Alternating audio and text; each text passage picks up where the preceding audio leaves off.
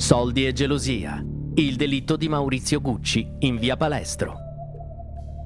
La mattina del 27 marzo 1995, nell'androne di un elegante palazzo in via Palestro, moriva Maurizio Gucci, erede della celebre famiglia proprietaria del noto marchio di moda. Un killer vestito di tutto punto lo attendeva vicino all'ingresso del palazzo dove aveva sede una delle società dell'uomo. L'imprenditore così morì sotto cinque colpi di pistola, di cui tre alla testa. Il caso affollò per lungo tempo le pagine dei giornali, finché non si arrivò alla soluzione grazie a una fonte confidenziale della polizia.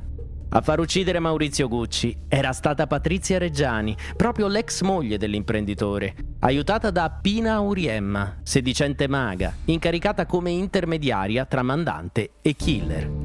La signora Gucci, ossessionata dal fallimento del matrimonio, nonché mossa da questioni legate all'eredità, aveva quindi organizzato il delitto ingaggiando un sicario. Nel carcere di San Vittore, insieme alla Reggiani, finirono quindi Pina Auriemma, Benedetto Ceraulo, individuato come esecutore materiale del delitto, e Orazio Cicala, autista della macchina che servì all'assassino per fuggire.